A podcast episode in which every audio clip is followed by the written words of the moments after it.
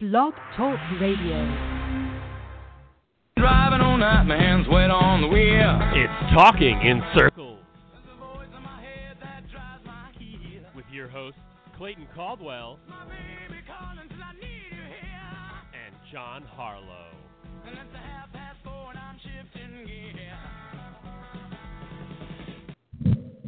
Hello, everybody. Welcome. Talking in Circles, Clayton Caldwell and John Harlow here with you tonight. We're discussing all things NASCAR. Silly season news is starting to heat up a little bit. Darian Grubb was announced as the crew chief of the number 24 car next season, but he's staying put as the number 5 team from this year. We'll move to number 24 next year. We'll just explain all that. What does it mean for Hendrick Motorsports? William Byron, what kind of year do we expect from him as well? Also, uh, some news out of the Xfinity Series, some rule changes. They're expanding the package from Indianapolis this year to Pocono and Michigan.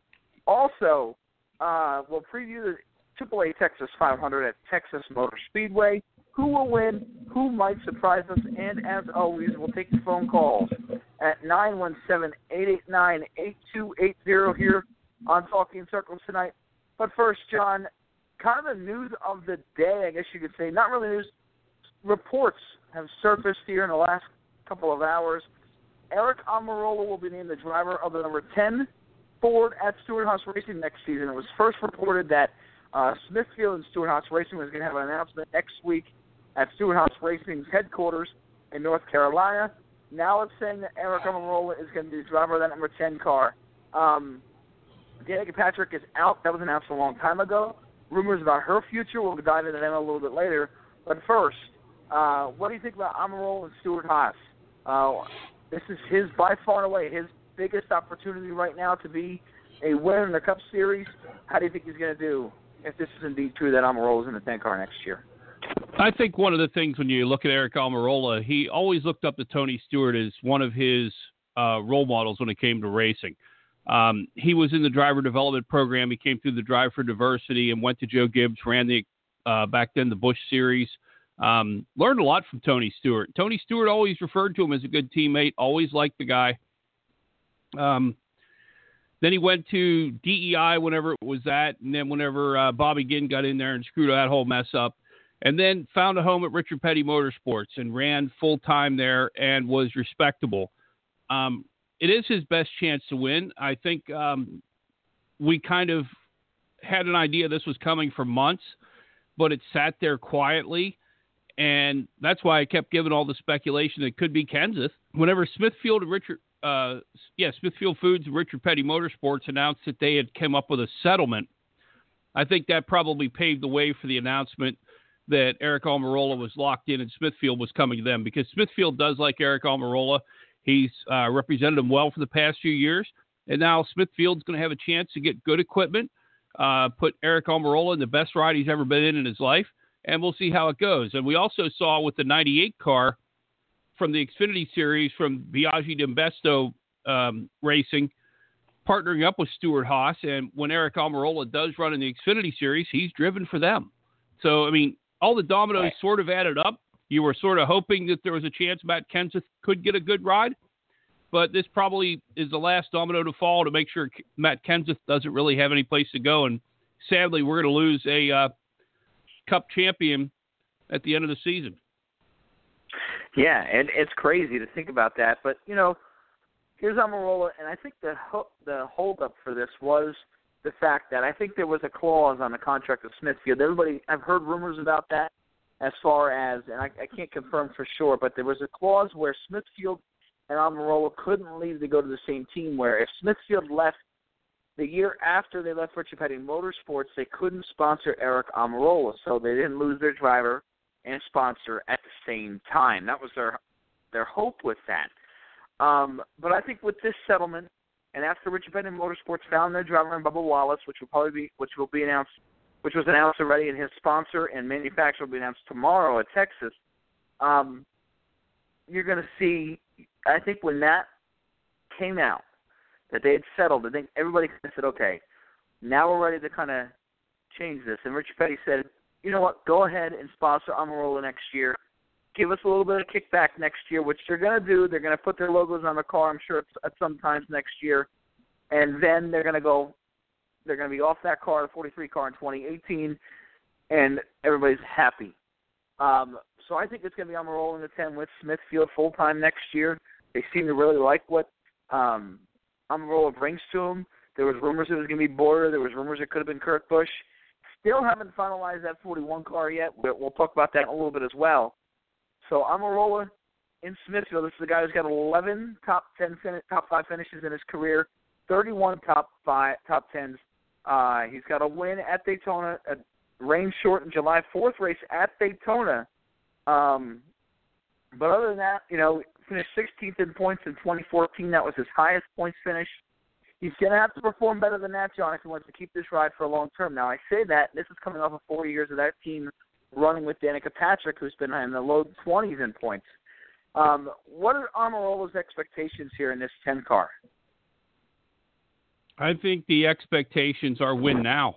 Um, they've, I think Stewart-Haas uh, went away from Danica because I think Danica could have pulled some sort of sponsorship.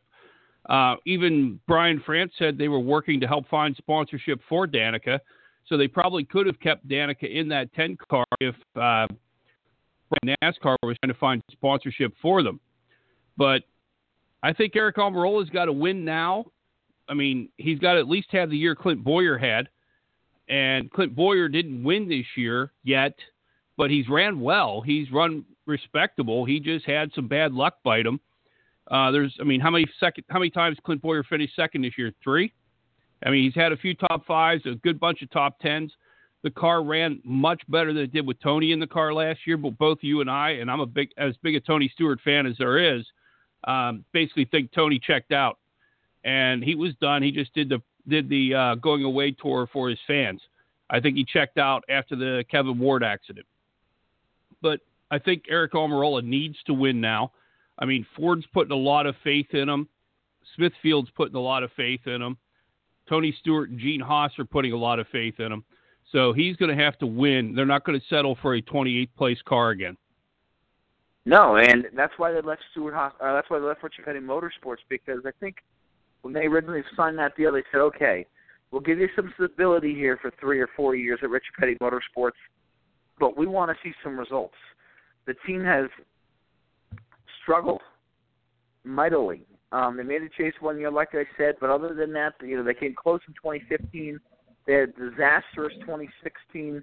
Made some internal changes there struggled a little bit this year. Almirola, Almirola breaking his back ended up being the uh, the dagger on that team, but they weren't probably going to make the chase anyway with the way they were running, unless they rattled off some really strong runs in the second half of the year. They were about 21st when Almirola got hurt. Um, so, you know, they need to perform better, no doubt about it. I think they expect to perform better. They're probably paying a little bit more money than they, what they paid at Richard Petty Motorsports to be there the last couple of years. So they're going to want to perform here. Um, and I think Almirola, listen, if it's if he doesn't make the chase, um, or or at least contend to make the chase, you know, I think Smithfield's going to be pretty disappointed because for three years at Richard Petty Motorsports, or two years at Richard Petty Motorsports, I should say, he competed for the chase. They didn't off year last year, like I said, but you know, he should be able to compete for the chase and do do decent things, at least be mentioned with the chase drivers. Uh, that's something Danica Patrick couldn't do in that 10 car. I don't blame the car um, on that 10 car. I think it was strictly driver. I think that's why it hasn't performed up to to standards. Uh, I don't know if Billy Scott's going to be the crew chief here next year. I, he's a, I think he's a great crew chief. He came from Michael Waltrip Racing, a former engineer. He does a lot, a lot of nice things there. Um, so I think it's a, a huge deal for him as far as you're going to a very good race team, and I think you're going to need to be in the chase conversation at least to perform. Uh, this is Almirola's shot here, John. You know, a lot of people have said, well, we want to see these young kids, these guys who work their way up and, you know, um, races, ra- all they do is race and take whatever they can get and get in good stuff, and then they can perform. You know, this is a guy who ran a full year at Junior Motorsports in 2011. People forget couldn't pull, put together in victory lane. Uh, finished a pretty disappointing fourth in points that year, um, but wasn't a horrible year. That was in 2011 in Xfinity, uh, you know, and then he came back and ran the 2012 season um, for Richard Petty Motorsports. He had sub for Kasey Kahne in nine races in 2010. and that's where Petty Motorsports saw him. Um, but you know, like I said, he's got one win. But this is his opportunity. This is there's no more poor poor Aric Almirola after this. Um, this is his opportunity to perform. He's led four, excuse me, he's led six laps the last three seasons in the Cup Series. You're going to have to do better than that, John, if you want to keep Smithfield happy and keep Stewart-Haas Racing happy. Yeah, I sort of think uh, if you're talking about the crew chief, when you talked about the crew chief thing, I think the uh, boiling over between Clint Bowyer and Mike Bugarewicz at Talladega might be the sign that Mike Bugarewicz might be the crew chief on this number 10 car. And Billy Scott, who crew chiefed for Clint Bowyer over at Michael Waltrip Racing, may end up being the crew chief for the number 14 next year. That might be a swap you see because of the way Bowyer um, kind of blew up at Talladega. But they came back and finished second last week or third last week at Martinsville, even though it was an encumbered finish. I think Aric Almirola has worked hard to get a shot here at a good team with good equipment, and you see that Kevin Harvick runs well. You see that Kurt Busch is figuring it out. I mean, one of the things, and they even talked. I read an interview with the new uh, director of Ford Performance that it was a tough deal for Stewart-Haas to make this switch because they weren't allowed to touch a Ford piece of part or anything until the end of Homestead last year. And they put four teams together between middle of November and the middle of, Fe- I mean, the beginning of February. So it was a lot of work done at the shop at Stewart-Haas Racing. There was no notes to go off of. So a lot of the stuff that they wound up doing this year is brand new notebook. The first time at every track, there were some issues, but as they came back the second time, you saw Kurt Busch improve. You saw Clint Bowyer improve. You saw Kevin Harvick improve. You didn't see Danica improve. And I think Aric Almirola better walk in the door and do really, really well whenever he gets there because they're expecting a lot. Yeah, he's outrun Danica in Richard Petty Motorsports equipment when Danica's been at Stewart-Haas Racing. So you would expect that to be, you know, if he can do that and that stuff, he can do a lot in, in Stewart-Haas Racing stuff. So we'll see. I don't know if he'll be a championship contender. I don't think he'll compete for wins on a weekly basis, but you never know. I mean, this could be an opportunity that we'll sit back and look and go, wow, Aric Almirola is really performing well in that car. Um, and I think, again, to me, for him to be, for it to be a success, he's going to have to be in the chase conversation, the playoff conversation. Every year he's in that car. Nine one seven eight eight nine eight two eight zero. Talking in circles. Clayton Cole, John Harlow, with you tonight. Some other news, John. Other crew chief news, you could say, is Darian Grubb um, he is was officially announced as the crew chief of the number 24 car next year. Now, this five team that we have in 2017 will be the number 24 car renumbered next season.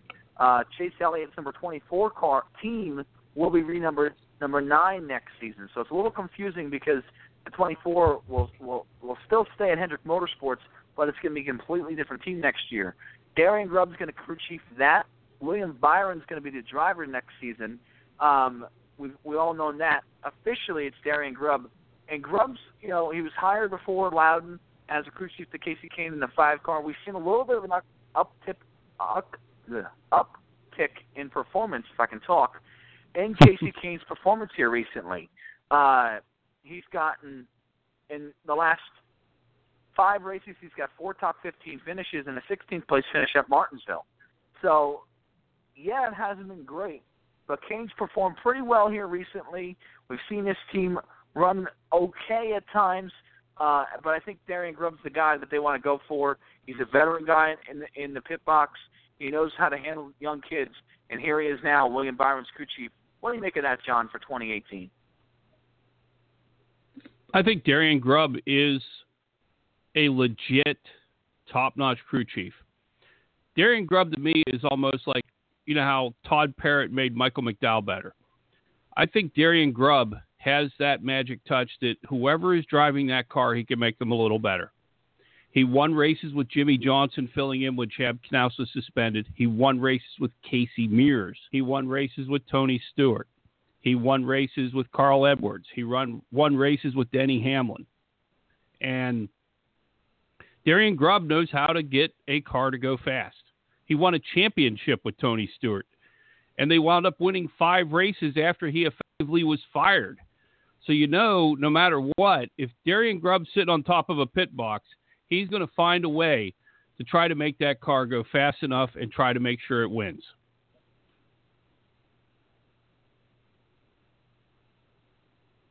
No doubt about it. I don't think there's any doubt about that. I think, um, you know, Darian is a guy who, you know, he he seems to change some teams a lot. You know, especially with uh, change drivers a lot. But he's had some success. You know, when you look at his career in the Cup Series, you know, it hasn't been anything, you know, to be disappointed in at all. He's got 23 wins in 292 races as a crew chief won two races with Carl Edwards as recently as 2015 at Joe Gibbs Racing, won a race with Denny Hamlin in 2014. Uh, you know, his big years were with Denny and Tony Stewart when he won five races and won the championship, although he was a lame duck that year. Um, you know, so he's not a horrible crew chief, and, and I think with William Byron, a young kid, it's going to be interesting to see how they mesh and how they go about things next year. Um, but it's, you know, Grubb spent a couple of years off the pit box working in the inner workings at Hendrick Motorsports since 2016. He's been there at Hendrick Motorsports. Um, so I think he knows internally what they're doing with these race cars, how they're building these race cars now. Um, and it can only benefit William Byron to have a veteran guy like Darian Grubb up in the crew chief. So very interesting move there, John, for sure. Um, I think it's a great calming influence.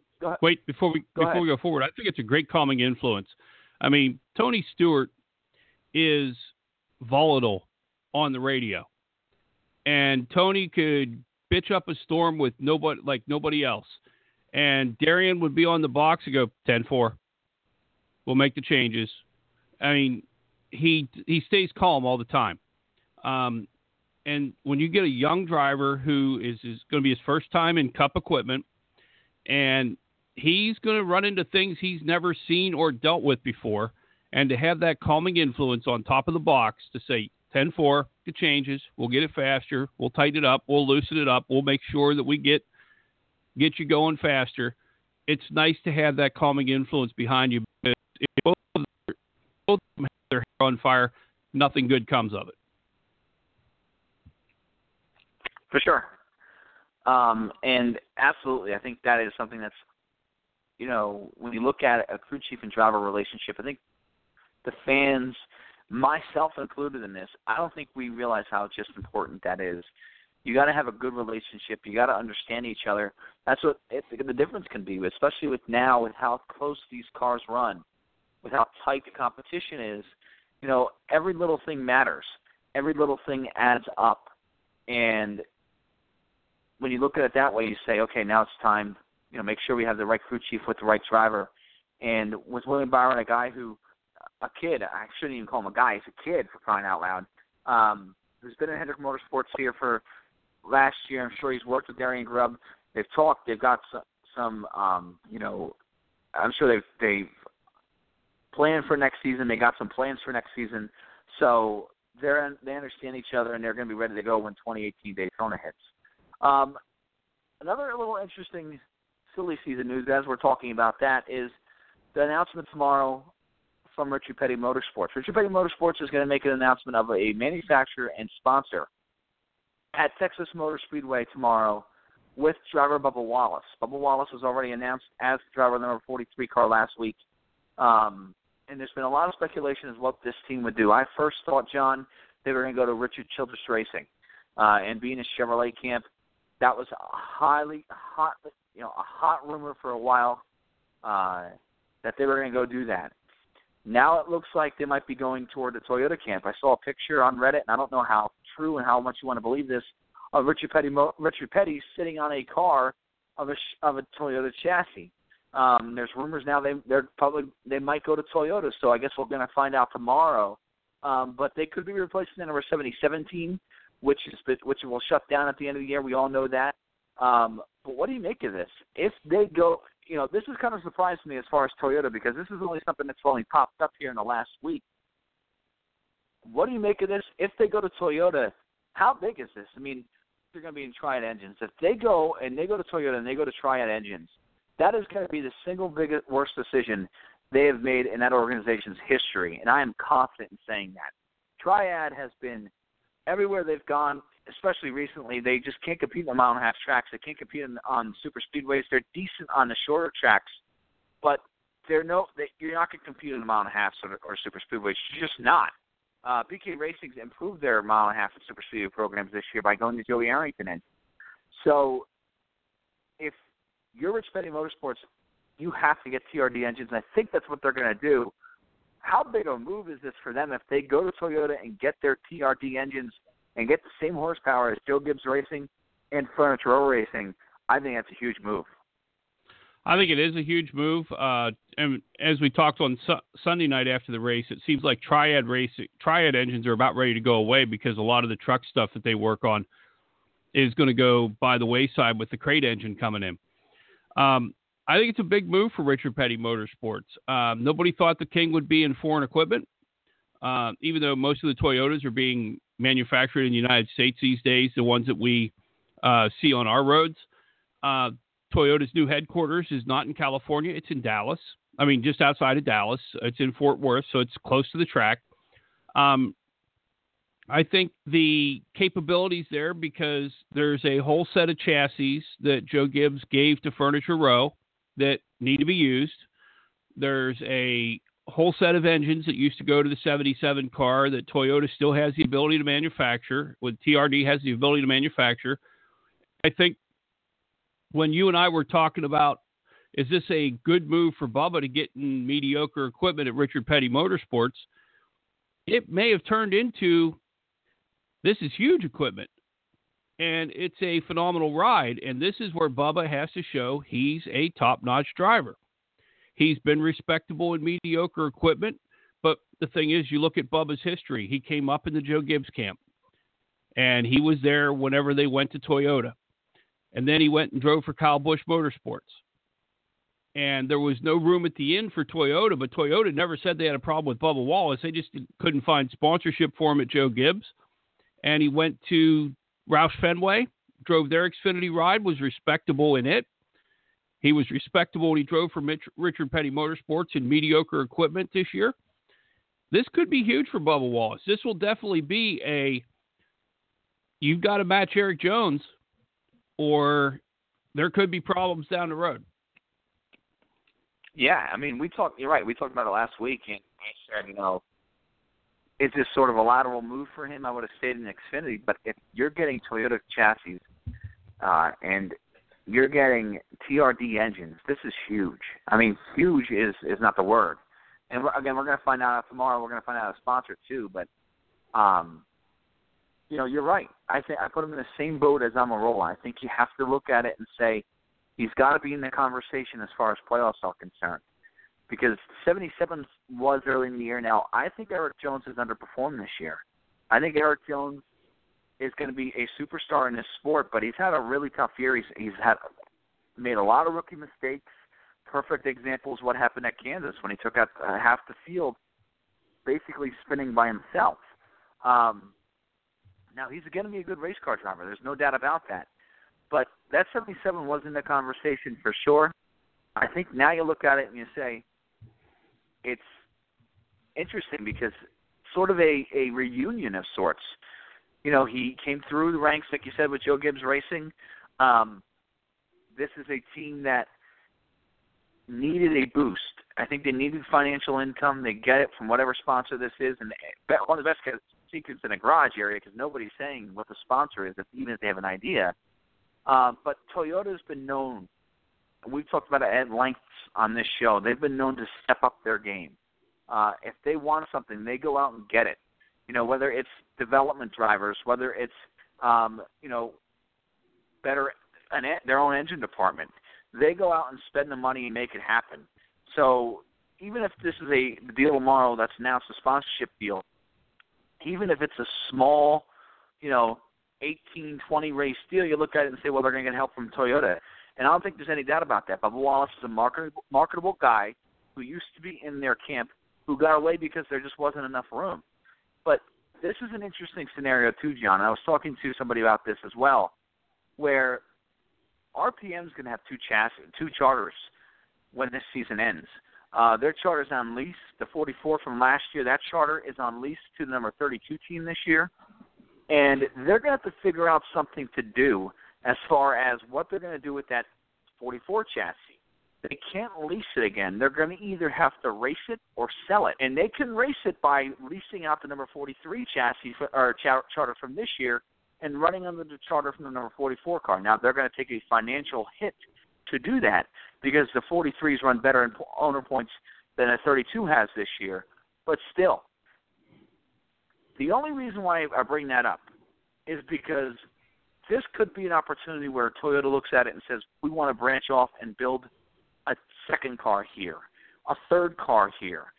And we talk about Christopher Bell, who's moving to the Xfinity Series next year with Joe Gibbs Racing full time if he re- runs really well this year and you can sell sponsorship to a second car at RPM, that is a perfect opportunity for Christopher Bell to hop in a car in the Cup Series. So all of a sudden we talk about this logjam and you bring another team into the fold.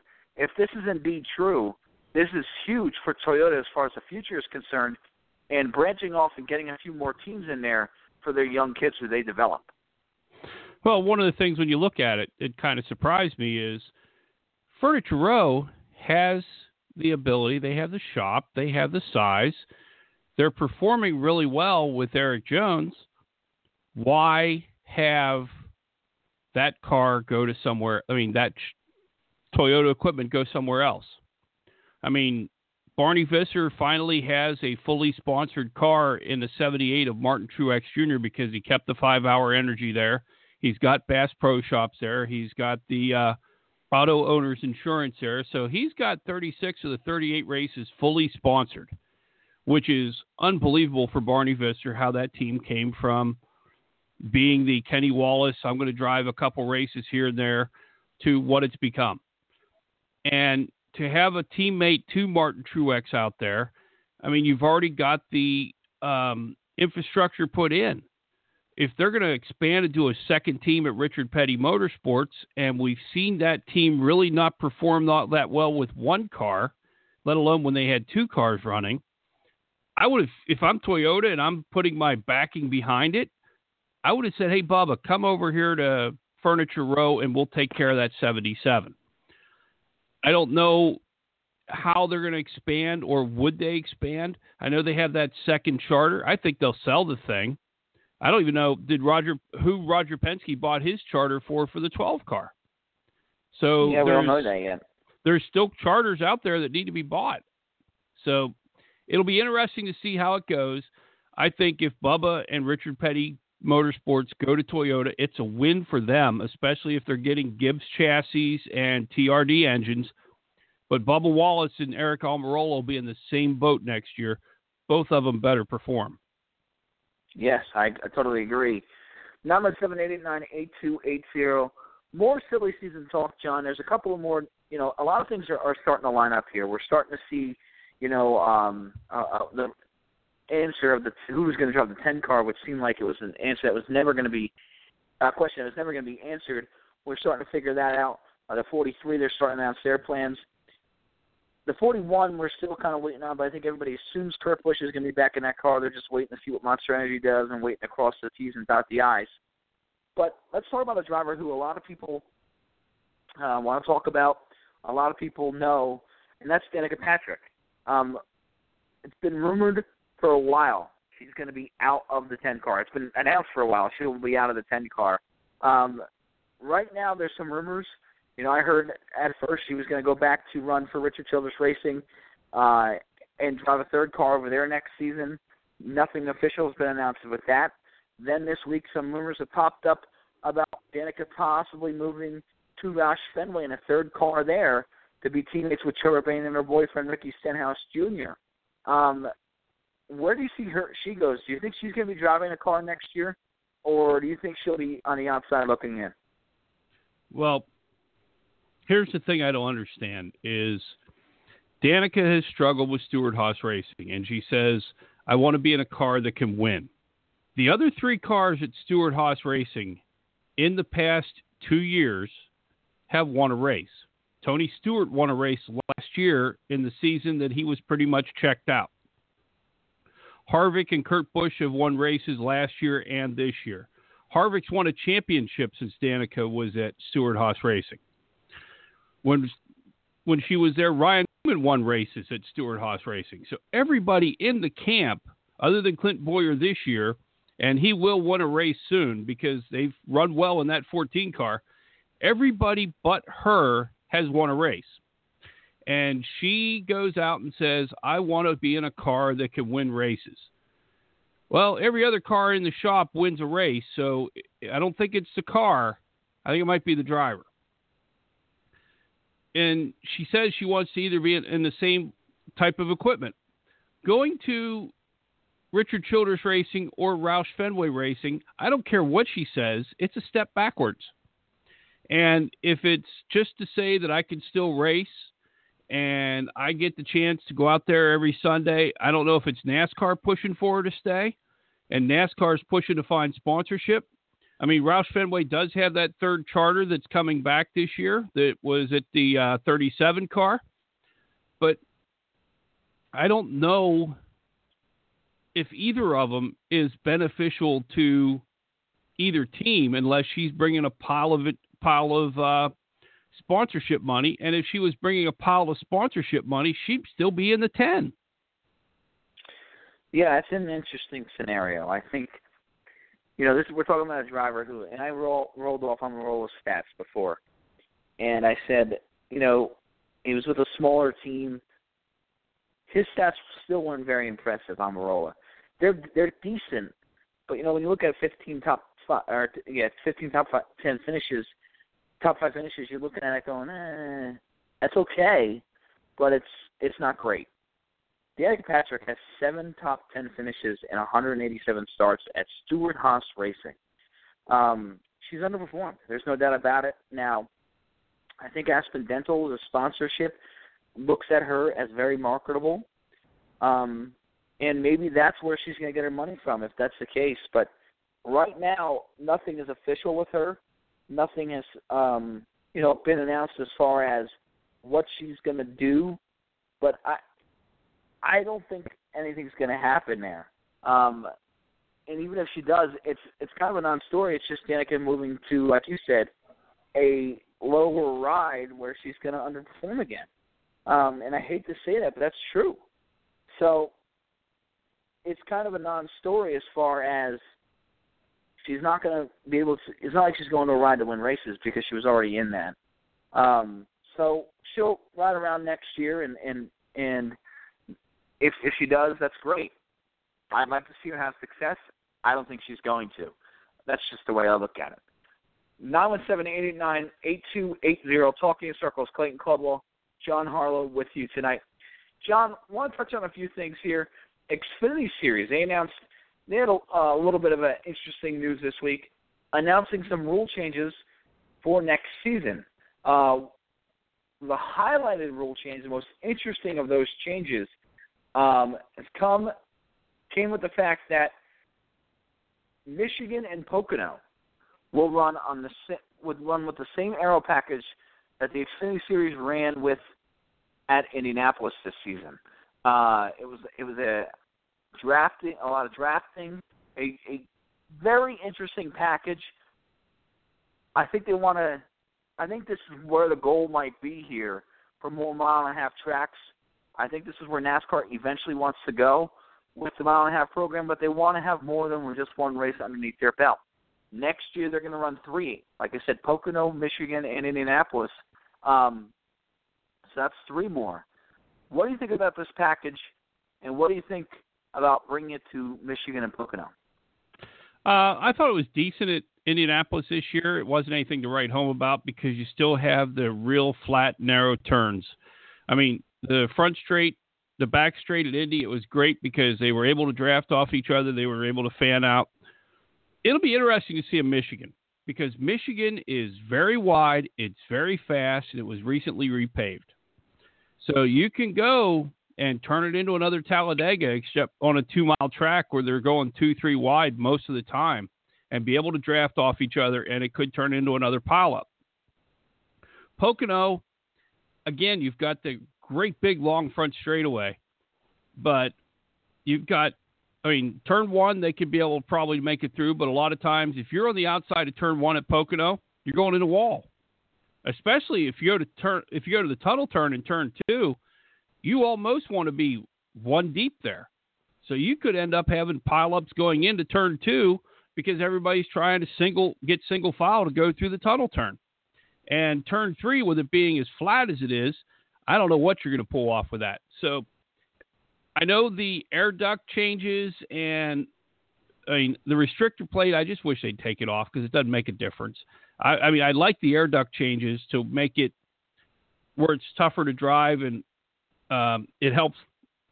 It doesn't put the aero push in as much as it does, but again, it's going to be one of those things that I have to see it to buy it. I think it's going to be make Michigan a better race, but I hope it doesn't make it into a Talladega.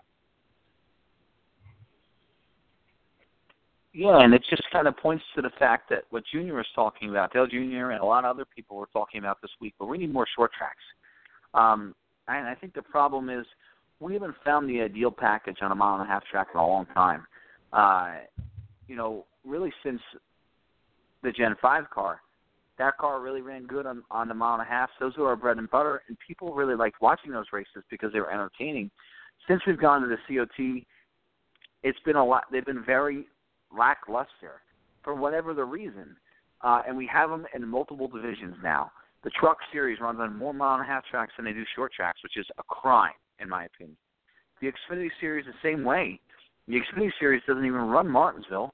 Yeah, they run Iowa, but but that's a different short track than Martinsville. Um, so I, I think they're looking at this as sort of a well, maybe we can fix mask the problem at these mile and a half tracks where we've talked at nauseum about this on our show where Dale Junior's come out and said, "Hey, I want more short tracks. I want more short tracks." And I and I somebody asks me all the time, "Why doesn't NASCAR listen?" I said they are listening, but there's nothing, you know, they're not going to do it because of the fact of the racetracks. The racetracks are in control of all this. The ISC, ISC and SMI and they're not going to sit there and put millions and millions of dollars into a racetrack for one week of one one event, um, and then take a date away from it just for the betterment of the sport. They're not going to do that. It doesn't make sense for them to do that.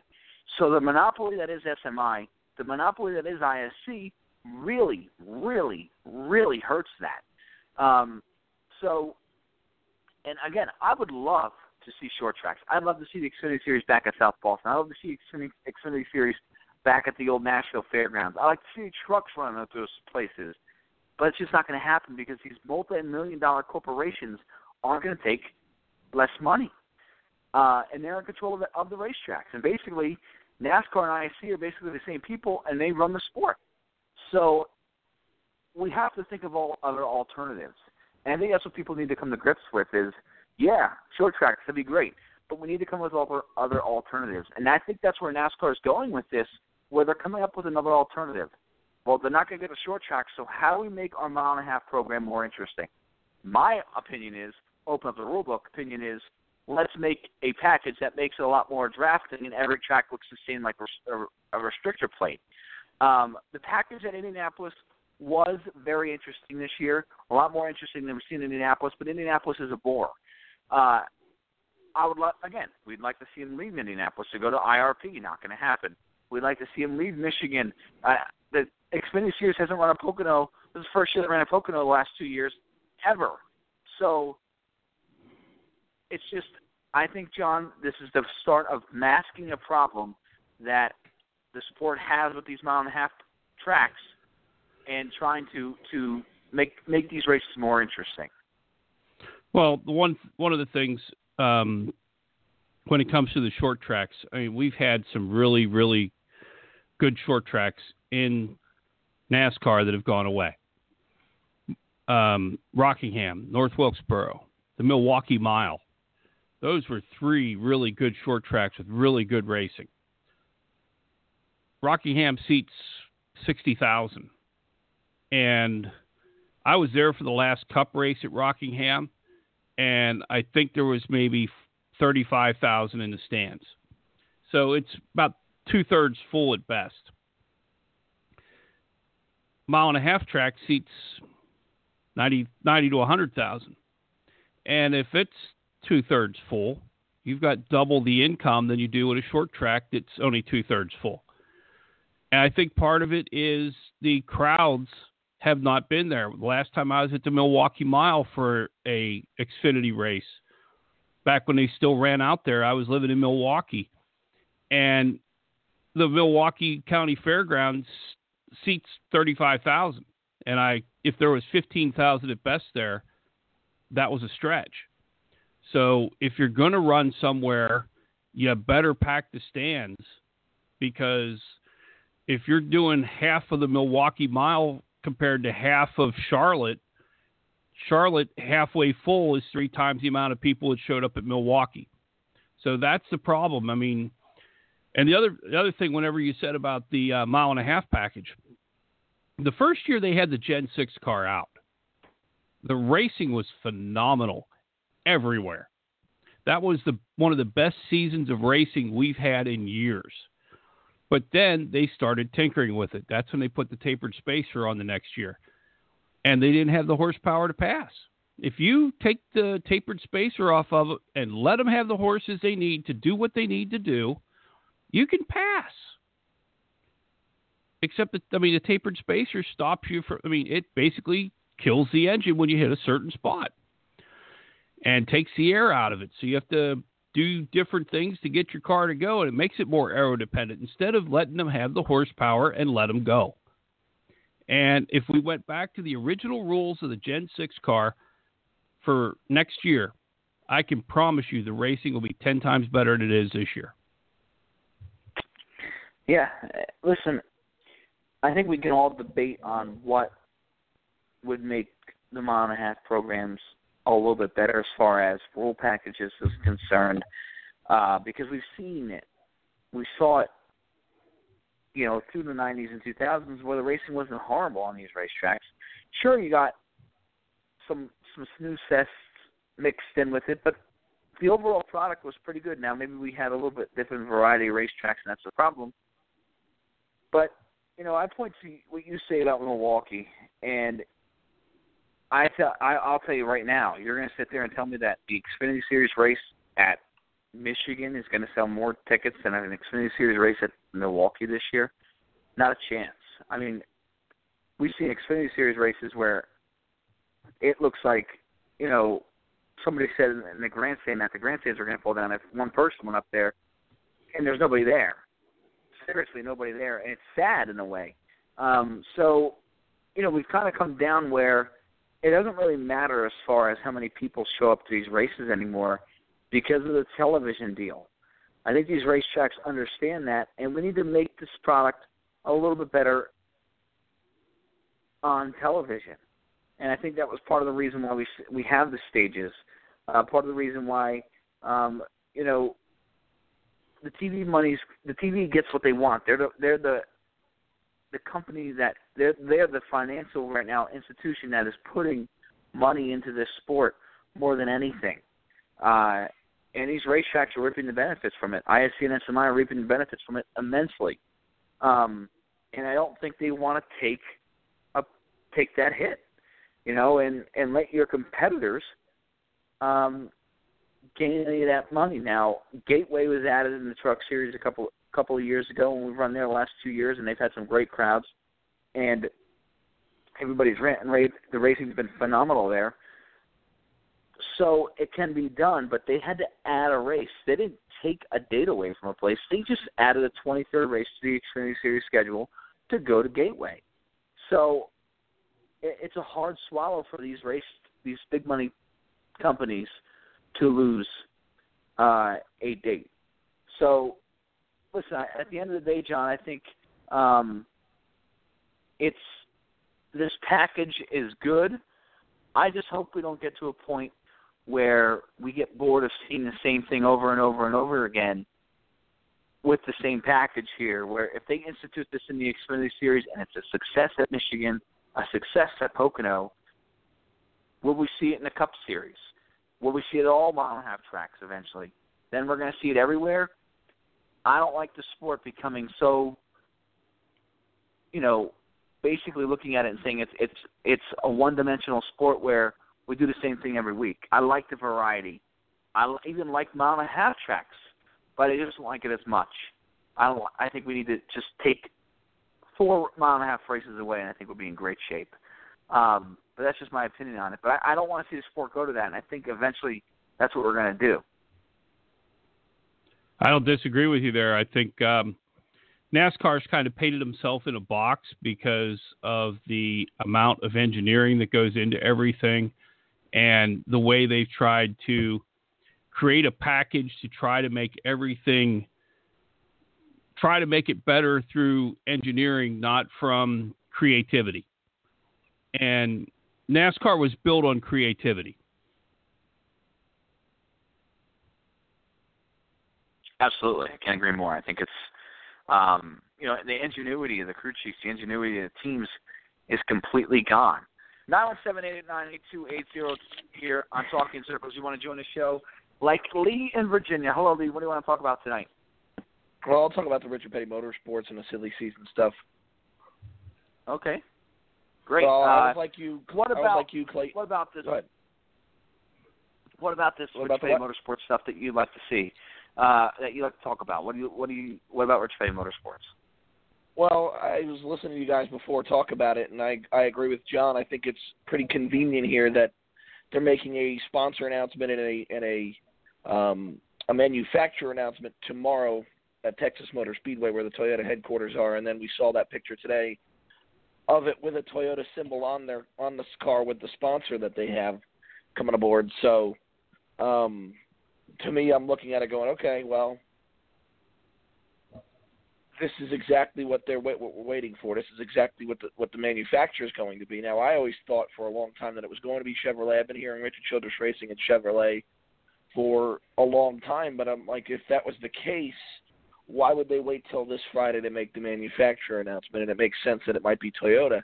If they're going to get TRD engines, which it sounds like they will, because Triad engines are not even worth making a switch for, not even worth bringing the, getting your Ford chassis out of there. Um, and I think it's pretty obvious now too that they're not going to be with Ford because Carl Long posted on his Facebook page yesterday or the other day that he had bought a super speedway car from Richard Petty Motorsports and it was a Richard Petty Motorsports Smithfield Ford car. So I think it's pretty clear at that point that you know they're not going to be running Fords next year. Um, but for sure they were going to Chevrolet. I guess they've struck a deal here with Toyota, and it's kind of a rekindling here with Bubba Wallace coming back to Toyota with the Richard Petty Motorsports Group. So uh, we'll see how they can run. If they, you know, if they can run like the '78 does, I think that's interesting. You mentioned John Clayton. You did mention the '77 deal. Why don't not put just put just put Bubba in there because I think NASCAR wants to have some sort of special identity with Richard Petty, keeping Richard Petty in the King, and putting the first African American driver since full time driver since 1971 in with Richard Petty will help sell that and, and will help bolster that even more than it already is has been. oh, I don't agree. disagree with that. Lee. I th- I think you're right on the money with that, Lee. Um, Richard Petty goes back with the France family longer than Brian's been in existence, and more than Lisa France Kennedy's been in existence. I mean, Ri- Richard Petty and the France family go back to um, Big Bill starting the whole sport, and I think they want to make sure that the King stays in business as long as he wants to be there. And I mean, in reality, the only thing Richard Petty of Richard Petty Motorsports is his name and his marketability. Uh, Andrew Murstein, in reality, is Richard Petty Motorsports, but he likes having the King there to be the um, face of the franchise, if you would. And having Bubba in that car will be a good thing. The question is, how much is Richard Petty Motorsports able to invest in the people that need to make that car go fast? Because you look whenever Barney Visser put that 77 team together, he did it in a partnership with Joe Gibbs Racing. And a lot of the people who made that 77 team came from Joe Gibbs Racing. Um, the crew chief for Erik Jones is going back with Erik Jones to the 20 car. Um, I wonder how much of it where Richard Petty's going to be able to invest and get the crew that's needed, get the people in the shop that's needed. Um, are they going to invest like Furniture Row did, where they get Joe Gibbs chassis, they get TRD engines? They have the same stuff that Kyle Busch, Denny Hamlin, Matt Kenseth, and uh, Daniel Suarez have right now. and they beat them with it because they're re-engineering everything they get back in the shop and finding a way to make it better than what they get it. Oh, absolutely. And I think uh, it's a good move for Toyota. Like I said, Lee, I talked about this earlier. I don't know if you heard it, but like the aspect of adding another team to that fold, where this is a team that has been a two-car team in the past. They know the resources of it. They can expand. They've been a three-car team. Richard Petty has run a three-car team in the past, uh, and a four-car team at times. So this could be an opportunity where if they give TRD engines to this team, uh, and they've only had six, they've only TRD's really only uh, hosted up to six teams. Really, that's been their max. Uh, but do you think this is an opportunity where, let's talk about Christopher Bell, a guy, a, a kid who I think is on on the fast lane to the Cup Series. Um, do you think this is an opportunity for maybe Toyota to grow a little bit? Well, I think maybe that's what they're trying to do. I think you know they've been with six, and that's been their number for a long time. But I think they're looking to try and try and you know add more as they can go because they are running into an issue here with with the maximum of six with losing some of these young drivers. You know, William Byron saw an easier path to the Cup Series with Hendrick Motorsports than he did with Joe Gibbs Racing, and so he decided to go to Hendrick Motorsports. Uh, I think that's part of the reason why they lost Bubba Wallace. They had to cut Matt Kenseth out of the fold this year because you know, Erik Jones needed a good ride with Joe Gibbs Racing because if he didn't, uh, if they didn't cut Kenseth out of the fold, Jones probably would have been plucked and gone somewhere else. So they need to keep a guy, a kid like Christopher Bell in the mix, absolutely. And so, you know, Barney Visser this year when he was talking about getting rid of the '77 car, um, said, you know, we're not closing out the second team. You know, we're just shutting it down for a year basically, and it, it'll it'll come back whenever we want it to and they can buy a charter because they're going for about a dime a dozen right now, literally. So, um, I think it's an opportunity for them to expand and, and listen. Ford supplies engines to a number of teams, and they also and so does Chevrolet with Hendrick and Childress. And in all of those engine departments, there are different tiers of engines where you know Roush has tier ones, you know, and then so and so buys tier two, and then I, you know the 32 car has like tier 65 from Roush. So each one of them has a different tier package of engines. Well, maybe Toyota is going to try and looking to do something like that, where hey, you're going to get tier two engine. Maybe Richard Petty Motorsports gets tier two engines from Tri- Toyota Racing Development, and uh, you know they're they're going to merge Triad with their with their program, and you know try and add another engine department there, and just say hey, or another you know another group that can build engines there, and just say hey, we're going to expand our program here and it may not be as successful as the big ones, but at least they can add people to the fold like Bubba Wallace. Well, I think they have to, like we were saying about it, we they have to find a place for Christopher Bell here really soon, because Christopher Bell has showed in the Truck Series this year he's locked on. He won a race in the Xfinity Series by putting a slide job on Erik Jones, which kind of ticked him off. And Christopher Bell, a lot of times when he drives a sprint car, He's driving the number 14 sprint car for Tony Stewart Racing. I don't think Kurt Busch is long for Tony Stewart race or Stewart-Haas Racing. I mean, he may sign a two, maybe a two-year deal. I don't know how long they're going to try to keep Kurt, but I think if Erik Jones doesn't find a way in a Toyota, I can almost guarantee you Tony Stewart would pluck him up so fast your head would spin. Yeah, and and not only that, you know, there's guys out there who are getting into the oh, a little long in the tooth there, and you know, I I point to the one car at Ganassi. I think McMurray's done a good job there, but how long can you keep McMurray there? Eventually, that's going to have to end. And if you can get a talent, a young talent like Christopher Bell in that fold, that's amazing. To go with Kyle Larson, that'd be an absolute amazing, amazing signing for Chip Ganassi if they can do that. So absolutely. And not only that, not only do you have Christopher Bell, you got Todd Gilliland, who a lot of people like, won uh, both championships in the West and East this year.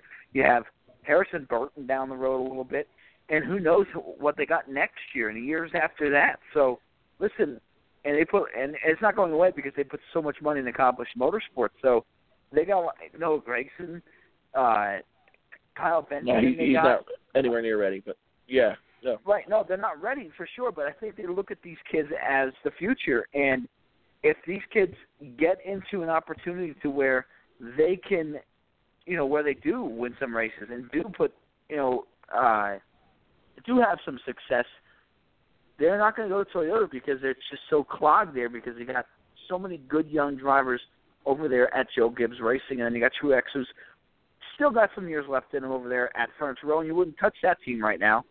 Um, so yeah, absolutely, they're going to have to figure out a way to get more teams in their camp. But I think bringing in RPM absolutely would be a way to do that.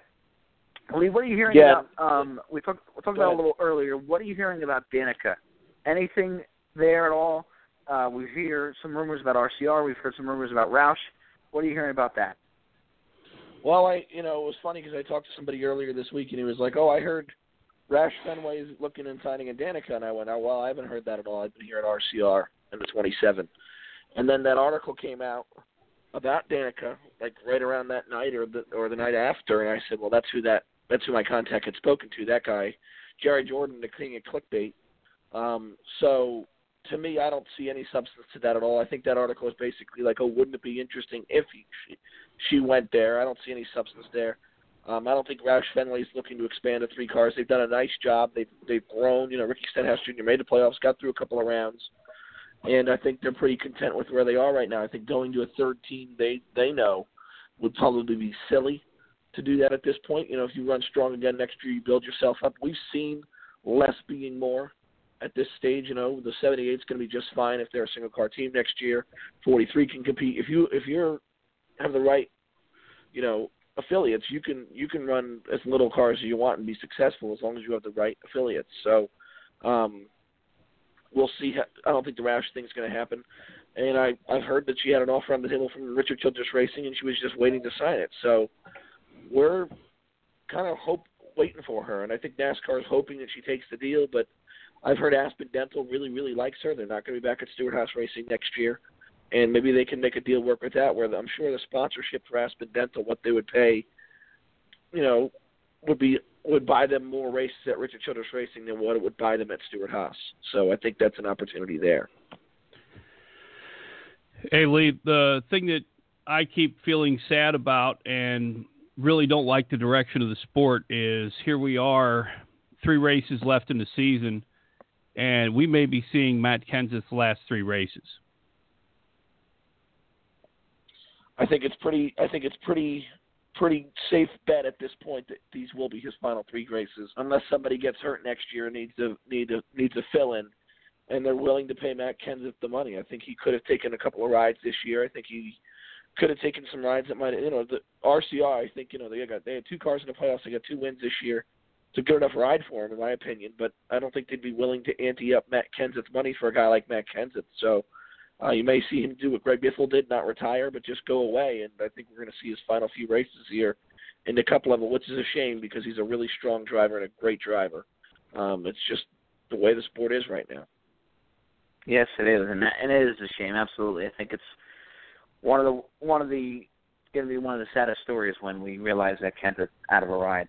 Lee, I want to thank you for calling the show. Great job tonight, as always, and be sure to call back next week. Will do.